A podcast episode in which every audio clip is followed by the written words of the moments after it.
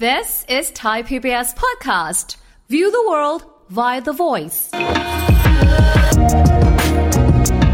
ผมยกผลไม้ 3 ชนิดมาดีกว่าที่หลายคนเนี่ยต้องซื้ออมะม่วง สับประรด แตงโมเอาแบบนี้แล้วกัน ซึ่งถ้าไปสังเกตที่รถเข็นผลไม้ คุณจะรู้ว่าไอ้ผลไม้ 3 ตัวเนี่ยพอชั่นหรือว่ารูปแบบในการขายก็ไม่เหมือนกันมะม่วงเนี่ยเวลาเราเห็น 20 บาทเขาขายกันเป็นลูกนะครับ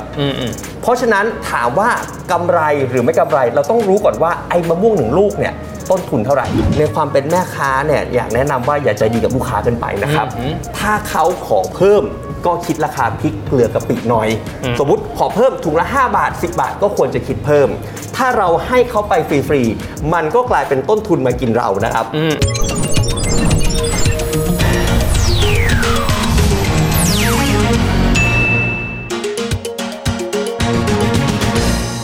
สวัสดีครับยินดีต้อนรับเข้าสู่รายการเศรษฐกิจติดบ้านนะครับและวันนี้กับเราสองคนผมวิทย์สิทธิเวคินนะครับ ผมไกด์รัฐศักดิ์สกุลวัชระอนันต์ครับ วันนี้มาคุยเรื่องติดบ้านจริงๆครับเพราะว่าผมเชื่อว่าคนไทยมีความคุ้นเคยมากครับไกด์ ครับ กับรถเข็นผลไม้ที่ เออ เขาเร่ขายมาแล้วก็จะมีหลายอย่างนะ ใช่ แตงโม ชมพู่สับปะรดนะครับฝรั่งบางทีก็มีแอปเปิลมานะ มีครับ แล้วก็มาเสร็จปั๊บแล้วก็มาขายอันเนี้ยระยะหลังก็จะเห็นค่อนข้างเยอะทีเดียว เราก็ตั้งคำถามว่า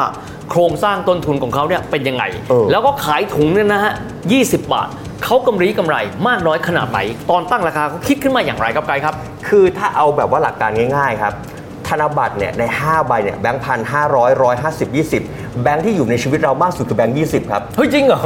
ง่ายๆ น่า นะค ส รับ นใจมากนะออ ง่ายๆเลยครับ โอเคโอเค แบงค์ยี่สิบซื้อง่ายขายคล่องและอีกอย่างแบงค์ยี่สิบไม่ต้องทอนด้วย เออ คิดดูว่าแค่คุณมีแบงค์20เนี่ยคุณจ่ายไปแล้วคุณก็ได้ตัวผลไม้มาเนี่ยแฮปปี้และธุรกิจนี้ถ้าเราไปดูกันจริง ๆ แล้วตอบโจทย์เพนพอยต์นะครับ ซื้อผลไม้มาเป็นกิโล ต้องหั่นไหม ต้องปอกไหม เสี่ยงมีดบาดไหม รถเข็นผลไม้เลยมาแก้เพนพอยต์ว่าอ้าวในเมื่อคุณขี้เกียจหั่น อืม ในเมื่อคุณขี้เกียจปอก คุณก็แค่ไปซื้อรถผลไม้และเขาก็จะบริการเสร็จมาให้เรียบร้อยเลย แล้วข้อดีก็คือว่าบางทีซื้อมาเยอะๆนะกินไม่หมดครับ ครับ แบบนี้คือเลือกหลากหลายได้ ครับ ภายใน 20 บาท ด้วยก็ยังเป็นโมเดลที่นิยมกับบ้านเราอยู่ทั้งที่บ้านเราเนี่ยก็ผลไม้ค่อนข้างเยอะ ครับ แต่ประเด็นก็คือว่าเราเคยคิดไหมครับว่าต้นทุน 20 บาทเข้ามาจากไหน เพราะมันคงไม่ใช่แค่ตัวผลไม้ ครับ มีพริกกับเกลือนะ ใช่ มีค่าแรงเขาบวกเข้าไปไหม ครับ มีเงินที่เขาต้องขนย้ายสินค้า หรือไม่และอย่างไร อยากให้แตกให้ฟังครับว่าต้นทุนของเขาเนี่ยเป็นยังไงบ้างครับ ผมยกผลไม้ 3 ชนิดมาดีกว่าที่หลายคนเนี่ยต้องซื้ออมะม่วง สับประรด แตงโม อืม เอาแบบนี้แล้วกัน ซึ่งถ้าไปสังเกตที่รถเข็นผลไม้ คุณจะรู้ว่าไอ้ผลไม้ 3 ตัวเนี่ยพอชั่นหรือว่ารูปแบบในการขายก็ไม่เหมือนกัน เริ่มที่มะม่วงก่อน ครับ มะม่วงเนี่ยเวลาเราเห็น 20 บาทเขาขายกันเป็นลูกนะครับ อืมอืม เพราะฉะนั้นถามว่ากำไรหรือไม่กำไร เราต้องรู้ก่อนว่าไอ้มะม่วงหนึ่งลูกเนี่ยต้นทุนเท่าไหร่ เออ เออ โอเคไหม แล้วมะม่วงนี่ท้าทายนะครับ เพราะว่าบางทีแต่ละฤดูกาลก็ไม่เหมือนกันไหม ไม่เหมือนครับ เออ ราคาเหวี่ยงนะครับ ถ้าอย่าง โอ้ ถ้าอย่างคุณไปเจอน้ำดอกไม้ในช่วงเวลาดีๆ คุณต้องรีบซื้อนะครับ อ๋อถูกต้อง เพราะว่ามันแพงมากนะครับมะม่วงน้ำดอกไม้ดิบในช่วงที่มันหายากๆเนี่ย วันนี้ผมยกตัวอย่างมาเอาเป็นมะม่วงแก้วขมิ้นก่อน อืม มะม่วงแก้วขมิ้นเนี่ย ผมไปเช็คจากราคาตลาดสี่มุมเมือง 5 กิโล125 บาท อืม ผลปรากฏคือ ถ้าเรานับกันดีๆเนี่ยมะม่วงแก้วขมิ้นหนึ่งลูกจะประมาณ 4 ขีด อืม ผมก็เอาว่า 2 กิโลเนี่ยมันได้ 5 ลูก ครับ เพราะฉะนั้นเอามาดูแล้ว2กิโล5ลูก ตกกิโลหนึ่ง25 บาท 2กิโล50 50 บาทได้มะม่วง 5 ลูก อืม แต่เอาเป็นว่าผมสรุปสุดท้ายคือว่ามะม่วง 1 ลูกอะต้นทุน 10 บาท อ่ะโอเค โอเคไหม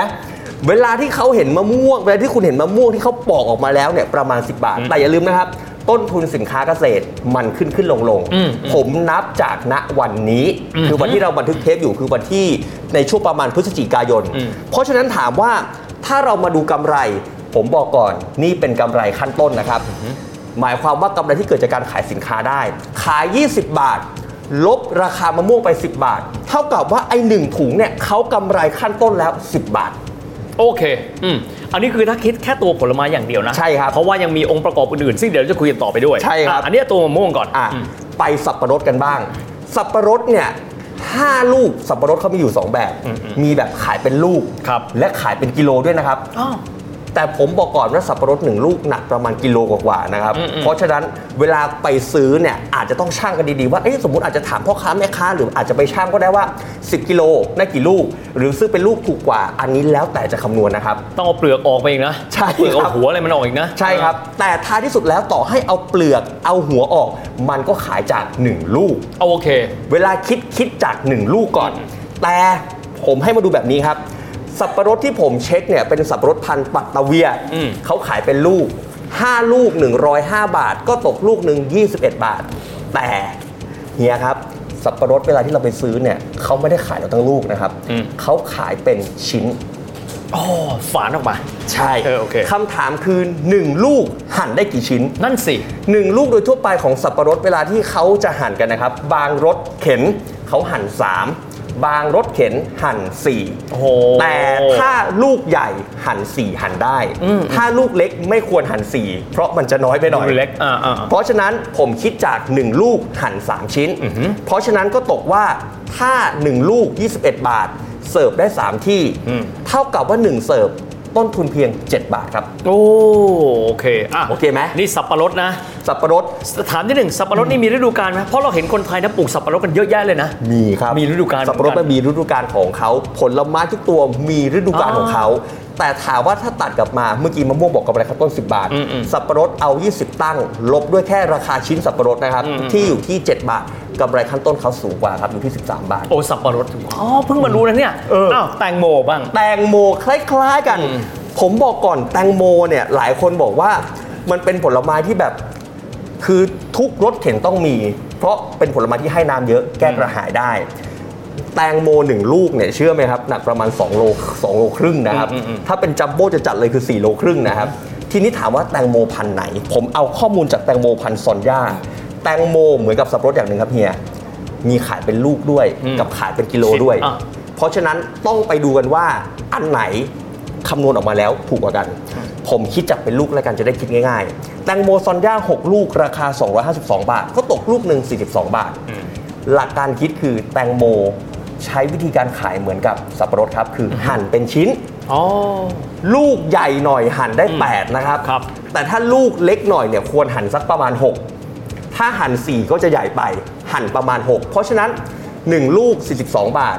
หั่น 6 ชิ้นตก 1 ชิ้นอยู่ที่ 7 บาท โอ้โห นี่มันมีหลักการอย่างงี้ อืม ขอมาอีกด้านกันบ้าง อืม เวลาคนซื้อของมาเนี่ยสินค้าพวกเนี้ย เออ มันมีเน่ามีเสียใช่ไหมครับ ใช่ครับ อายุของมันมีค่อนข้างจำกัดด้วย ใช่ครับ การบริหารจัดการเรื่องของสินค้าคงคลังไม่อยากพูดคำนี้ฟังแล้วมันใกล้ไกล เออ แต่ยังไงก็ตามที่บ้านก็ต้องมีเก็บเอาไว้คงไม่ได้ซื้อวันต่อวันเนาะ ครับ วิธีการบริหารเป็นยังไงบ้างครับ เอาอย่างนี้ครับ เราต้องไปดูก่อนว่าไอ้ที่ที่เราขายเนี่ยเขาชอบกินอะไรเป็นพิเศษ อ๋อ โอเค มันอาจจะมีแค่แตงโมไม่ได้ อย่างน้อยมีแตงโม สับปะรด มีฝรั่ง มีมะม่วง แต่ผมว่าเอาแบบวิธีบ้านๆนะ อยากให้มีสมุดจดสักเล่มหนึ่งอย่างน้อยติ๊กสักหน่อยว่าเอ้ยวันนี้คนสั่งแตงโมเท่าไหร่ คนสั่งนี้เท่าไหร่ หรือถ้าเราไม่มีเวลาติ๊กอย่างน้อย เราก็รู้ว่าสมมติไอ้รถเข็นที่ออกไปเนี่ยไอ้ตัวไหนที่มันหมดก่อนกัน เราซื้อไอ้ตัวที่ขายดีมาไว้ ตัวที่ขายไม่ค่อยดี ก็ไม่ต้องซื้อเยอะ อย่าลืมนะครับ พวกเนี้ยถ้ามันเก็บในจุดที่มันยังไม่ปอกเนี่ยมันยังแล้วไปนะครับ อืมอืมอืม แต่ถ้าวันไหนเราปอกออกมาแล้วเนี่ยและขายไม่หมดมันเป็นต้นทุนทันทีนะครับ แล้วมันเสียเลย ใช่ครับ ขายไม่ได้คือต้องเหลือทิ้งอย่างเดียว ใช่ครับ อ๋อ นี่คือพาร์ทที่ 1 เพราะฉะนั้นต้องดูว่ารถเข็นผลไม้ที่เข็นออกไปเนี่ย อืม อะไรขายดีอะไรขายไม่ดี อืม สองเมื่อกี้เฮียพูดพริกกับเกลือ เครื่องเคียง ถูกต้อง เออคือคือเอาไม่เอาไม่รู้ได้อย่างเฮียไม่กินเนี่ย เออ เขายังไงเขาก็จะให้ เออ ยังมีไม้เสียบอีกนะ ใช่ครับ ยังมีถุงพลาสติกนะอันนี้ลืมไม่ ใช่คได้รับ เขาบริหารยังไงเนี่ย คืออันเนี้ยผมบอกก่อนว่าต้นทุนของพวกแพคเกจจิ้งเนี่ยมันไม่ได้สูงมากนัก ถ้าเปรียบเทียบกันเนี่ยมันไม่ถึง 1 บาทได้วยซ้ อืมอืม ำถามว่าถ้าหักจากแบบกำไรขั้นต้นอย่างที่อย่างที่ผมบอกไปทั้งแตงโมทั้งสับปะรดเนี่ยประมาณ 13 บาทต่อถุงเนี่ยหักค่าถุงออกไปมันก็ยัง10มันก็เกือบ 13 บาทแล้ว ข้าวไม้ก็ยังเกือบ 13 บาทอยู่ แต่ไอตัวที่มันหนักคือพริกเกลือกะปินี่แหละ อ๋อฮะ เพราะฉะนั้นผมบอกว่าจะมีบางคนบางประเภทว่า ขอเพิ่มอีกหน่อยได้ไหม อืมอืม ขอกะปิเพิ่มอีกหน่อยได้ไหมในความเป็นแม่ค้าเนี่ยอยากแนะนำว่าอย่าใจดีกับลูกค้าเกินไปนะครับ ถ้าเขาขอเพิ่มก็คิดราคาพริกเกลือกะปิหน่อย สมมติขอเพิ่มถุงละ 5 บาท 10 บาทก็ควรจะคิดเพิ่ม ถ้าเราให้เขาไปฟรีๆมันก็กลายเป็นต้นทุนมากินเรานะครับ อืมอืม เราละเลยไม่ได้ ถูกต้องครับ นะยังมีต้นทุนอื่น ๆ อีกที่บางคนลืมคิดครับเวลาเราเอารถไปเพื่อจะไปขนผลไม้เข้ามาที่บ้านเราเพื่อจัดการนะคครั รั บบ ค่าน้ำมันคิดไหม เออ ค่าแรงคิดยังไง เออ ไปท้ายที่สุดคือทุกอย่างเป็นต้นทุนหมด ถ้าลืมติ๊กกลายเป็นว่าสมุดจดบัญชีไม่ได้สะท้อนความเป็นจริง ครับ อืม ท้ายที่สุดผมบอกว่า คุณไกด์พูดมาขนาดนี้แล้วกำไรขั้นต้นมันเยอะนะ แต่ทำไมคนขายยังขาดทุนกลับไปที่สิ่งที่ผมพูดครับ รายได้ที่เขาขายมา มันให้นึกถึงบริษัทนะ ถ้าบริษัทเนี่ยเข้ามาปั๊บดูเป็นกำไร แต่ธุรกิจเนี่ยคนขายคือส่วนบุคคล บุคคลธรรมดาขาย เพราะฉะนั้นเขาต้องคิดกันแล้วว่าเฮ้ยเดือนเนี้ยเรามีรายจ่ายเท่าไหร่ อืม เพราะไอ้กำไรที่เกิดขึ้นมันต้องไปจุนเจือกับรายได้ในชีวิตของเขา กับรายจ่ายในชีวิตของเขา สมมุติแบบนี้ครับ อยากให้ทำบัญชีรับจ่ายของมา ว่าสมมุติเดือนนี้เฮียมีภาระในครอบครัวเนี่ยอยู่ที่หมื่นสามวันหนึ่งเนี่ยเดือนหนึ่งเราออกไปขาย 20 วัน เท่ากับ 1 วันเนี่ยเราต้องหาเข้าบ้านให้ได้อย่างน้อย650 บาท ครับ คำถามคือ 650 บาท ต้องขายผลไม้ให้ได้อย่างละกี่ถุง โอ้โห โอเคไหม อาหาร 20วันไป ถูกต้องหารกันออกไปสมมุติถ้าจะเอาแค่เป็นตัวผลไม้บางตัวอ่ะสมมติถ้าเอามะม่วงก็ต้องขายให้ได้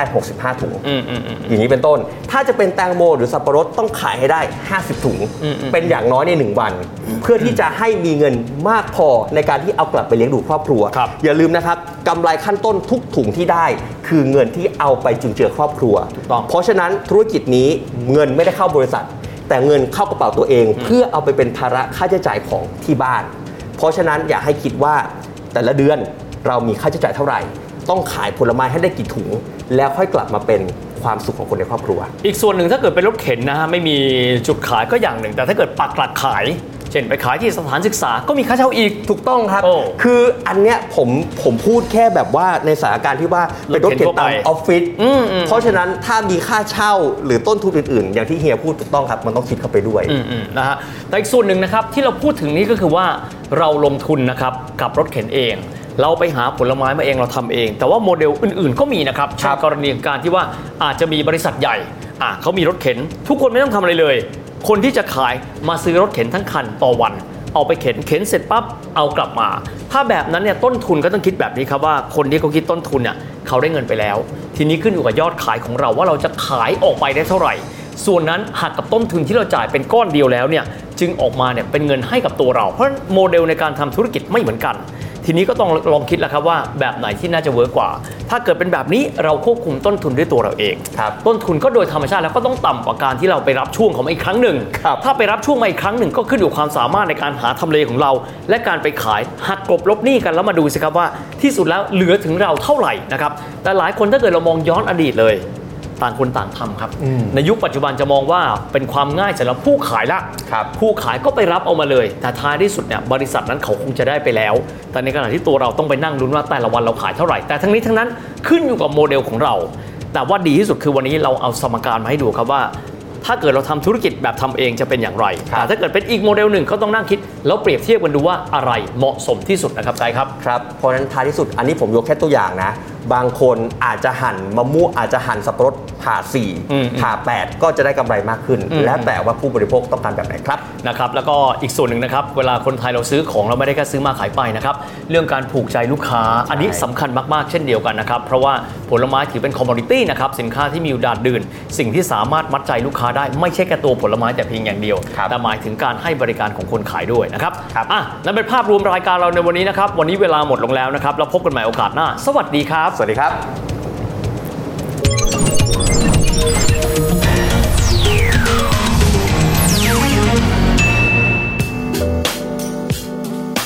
ติดตามรายการทางเว็บไซต์และแอปพลิเคชันของไทย PBS Podcast